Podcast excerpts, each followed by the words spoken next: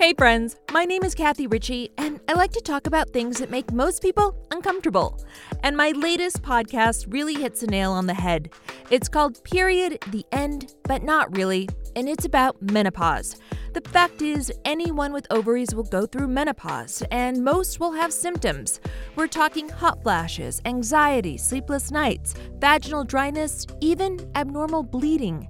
In Period the End, I aim to give you more information from menopause experts because this chapter of life can be gut wrenching, exhausting, and just plain confusing. Information is power for you, your partner, your children, your friends, and colleagues. The other thing, this can be an incredibly isolating time for women, and now more than ever, we need connection. So let's get a little uncomfortable. We're going to keep talking about hot flashes and night sweats in this episode. Why? Well, because most women will experience them, which we talked about in our last episode. But these vasomotor symptoms, that's a clinical term for hot flashes and night sweats, are not something we should just deal with.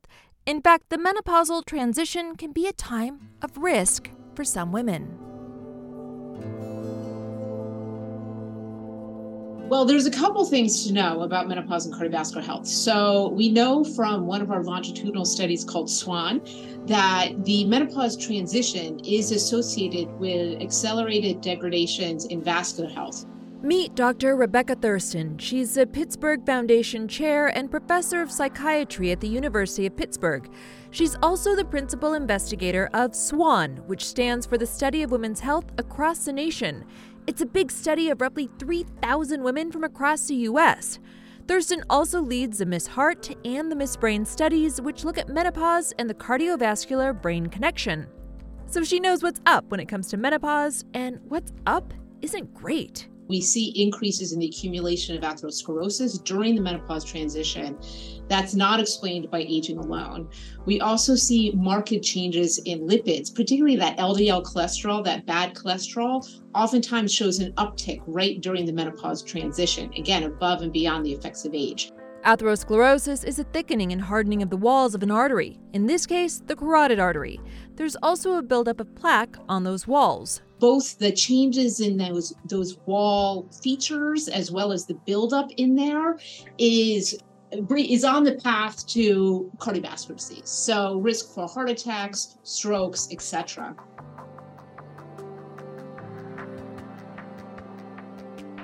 And there's more. I gotta say, this episode is an emotional one because I never realized that so many of us could be at risk for potential cardiovascular disease until I started making this podcast.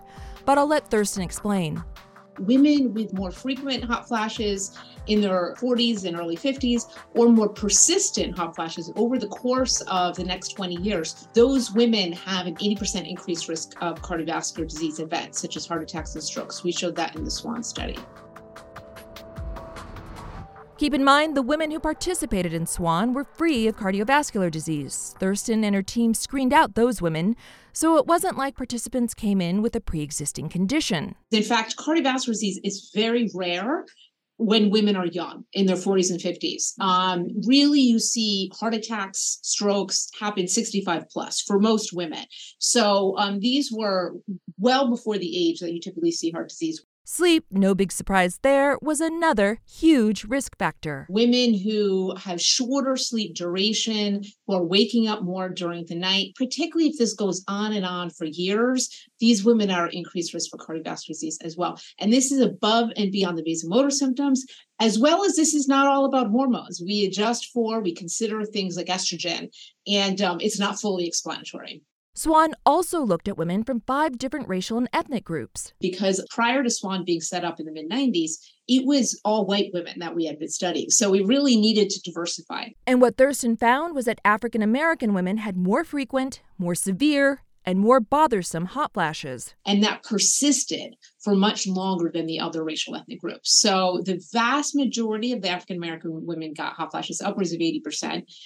The white women and the Latinos were kind of in the middle, probably around 65, 70%. And then the Asian women, we used to think Asian women didn't get hot flashes. Quick detour. The likeliest reason for that goes back to language, something I touched on in our last episode. So, depending on what word researchers use to describe a hot flash or how they describe the sensation, that could possibly affect the percentage of women reporting hot flashes. We now know they do, um, at least women living in the United States. And for those women, the Japanese and Chinese women, about 50% of those women had hot flashes.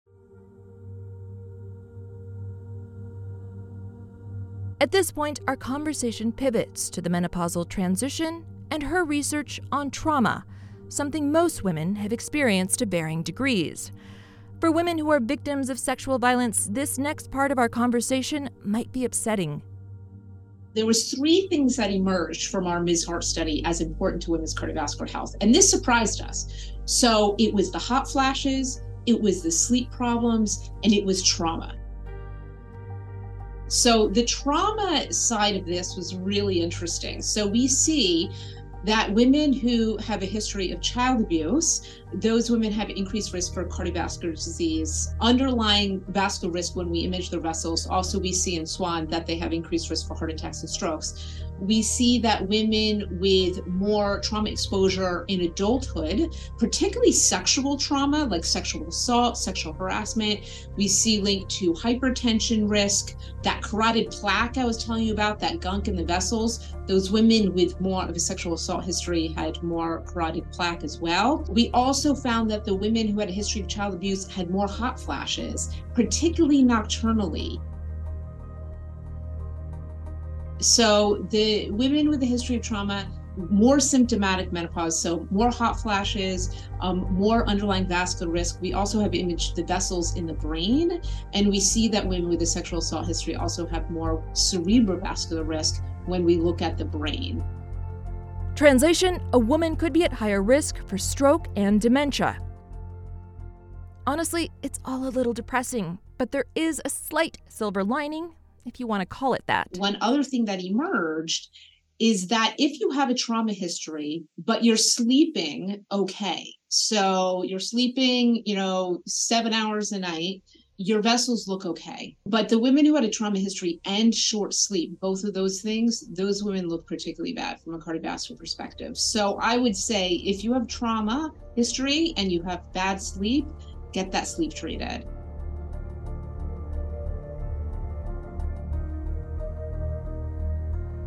As I sit back and digest my conversation with Thurston, I'm overwhelmed.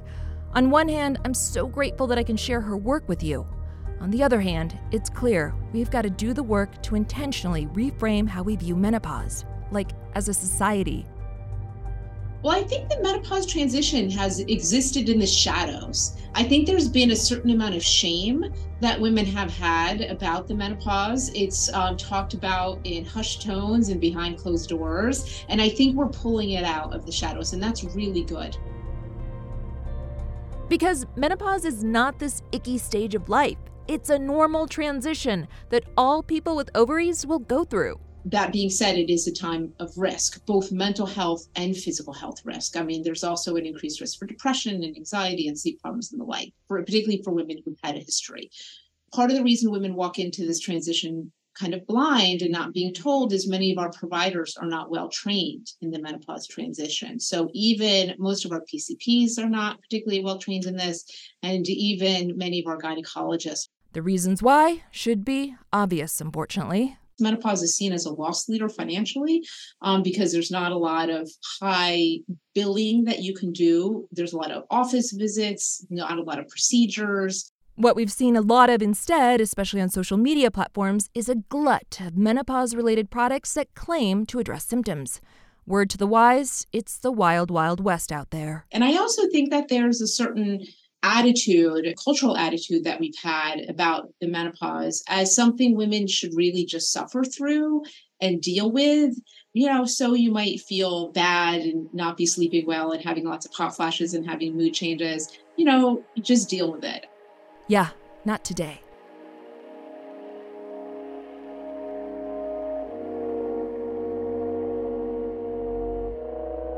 I first learned of Thurston from a New York Times article entitled Women Have Been Misled About Menopause. In it, she talks about a lack of research when it comes to menopausal women, and she says, quote, It suggests that we have a high cultural tolerance for women's suffering. It's not regarded as important. That line gave me chills.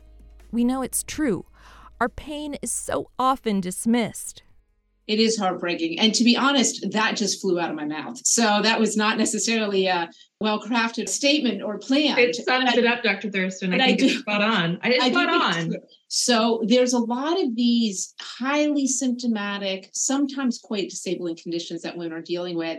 And I think it just speaks to, mm-hmm. frankly, the general status and power dynamics in our society in terms of what is elevated as as quite important. So when you look into an issue that affects primarily women and primarily affects aging women, you get kind of both the gender and the age piece there that um, leads to relative neglect, but it's changing. It's changing, and that's the good news. It's important to end this conversation by sharing some vital information. If you're looking for a certified menopause practitioner, you can visit the Menopause Society's website. There, you can plug in your zip code and find a provider who has successfully completed a competency examination near you. Next time on Period the End, we talk about menopause and hormone therapy. And let's be clear, we don't call it hormone replacement therapy anymore. We call it hormone therapy because we're not actually trying to replace what the ovary used to make. That's not the goal of menopausal hormone therapy. I'm Kathy Ritchie, and thanks for listening.